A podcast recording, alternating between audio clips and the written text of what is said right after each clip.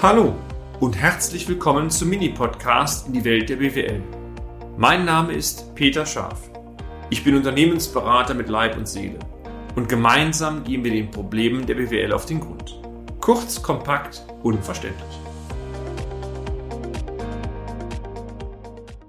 Progressive Bilanzpolitik, eine zunehmende Bedeutung in Krisensituationen Teil 1. Die Herausforderung, meine sehr verehrten Damen und Herren, die nun gerade in der aktuellen Situation von mittelständischen Unternehmen gemeistert werden müssen, die können schlicht, so sehe ich es zumindest, als heftig bezeichnet werden. Steigendes Zinsniveau, nachlassende Kaufkraft, Suche nach qualifizierten Mitarbeitenden, das Thema Energiesicherheit, Energiekosten, Suche nach qualifizierten Fachkräften und so weiter und so weiter.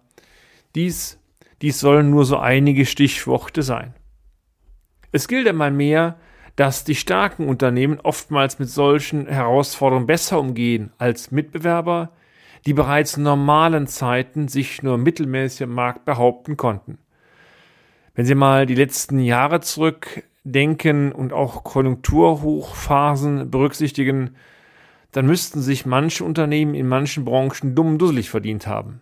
Und Sie werden alle feststellen, manche haben das, manche aber auch nicht. Also, es muss ja Unterschiede geben. Gerade vor dem Hintergrund eines Abwärtstrends, Konjunkturrückgänge, Zinsniveauanstieg und so weiter, rückt leider oftmals wieder das Thema progressive Bilanzpolitik in den Fokus.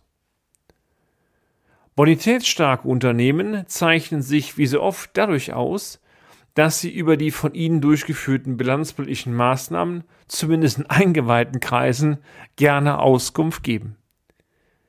Hinzu kommt, hinzu kommt, dass diese Unternehmen natürlich bilanzpolitisch keine progressive Richtung, sondern eher eine konservative, restriktive Richtung verfolgen. Wie heißt es doch so schön? Die gute Bilanz und damit die gute Bonität, die, die ist oftmals besser. Leider auch die schlechte Bilanz ist oftmals schlechter, als der erste Blick aus dem Datenmaterial ersichtlich ist.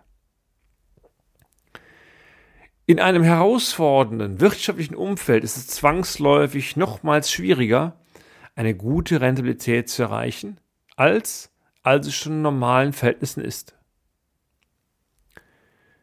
Wenn also bereits in ruhigen Fahrwassern die wirtschaftliche Situation eines Unternehmens nicht befriedigen kann, dann liegt der Griff in die Trickkiste im schwierigen Umfeld noch näher.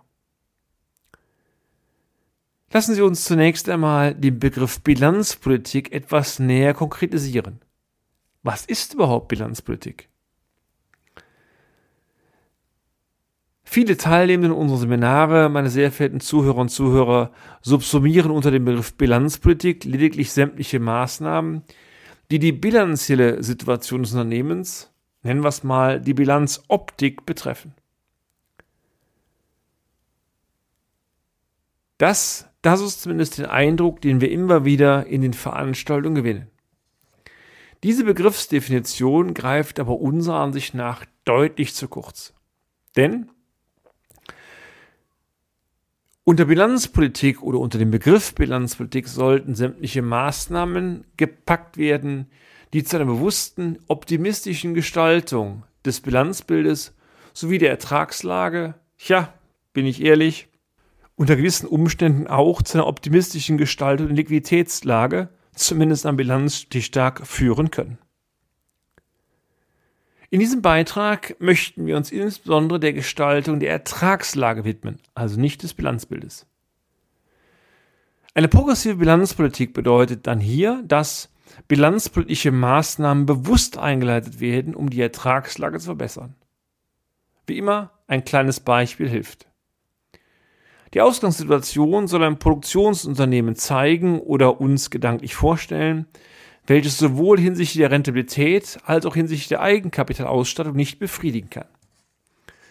Unterstellen wir einmal im Folgenden, dass die Eigenkapitalsituation durch bilanzpolitische Maßnahmen verbessert werden soll. Eine progressive Bilanzpolitik bedeutet hier, dass beispielsweise die Vermögenswerte des Unternehmens durch bilanzpolitische Maßnahmen erhöht werden, während hingegen bei ausgewählten Passiva ein bewusst geringerer Wertinsatz gewählt würde. Die Bandbreite, die das Handelsrecht dem Unternehmen bietet, die, die ist groß. Dies gilt insbesondere dann, wenn Begründungen geliefert werden können, die, nennen wir es mal, am Rande Legalität sind. Und wenn man äh, Unternehmensberatung seit vielen Jahren durchführt und auch lebt, dann zeigt es sich, dass die Begründungen oder genauer gesagt die Qualität der Begründungen von seriösen, hochwertigen Berichterstattungen aller ZDF und RD bis hin zu Geschichten aus dem Rubrik Märchen oder Fantasie geht. Hieran schließt sich natürlich die Frage, welche Argumentationsketten noch in Konformität mit einer legalen Bilanzpolitik gesehen werden können und wann man letztendlich sagen muss, die Legalität, die, die ist überschritten.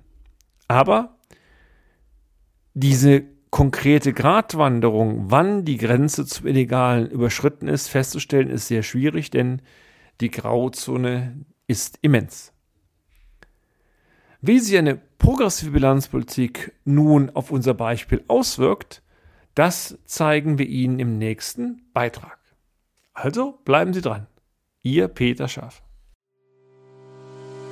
Und damit sind wir auch schon am Ende des heutigen Podcasts. Haben wir Ihr Interesse geweckt?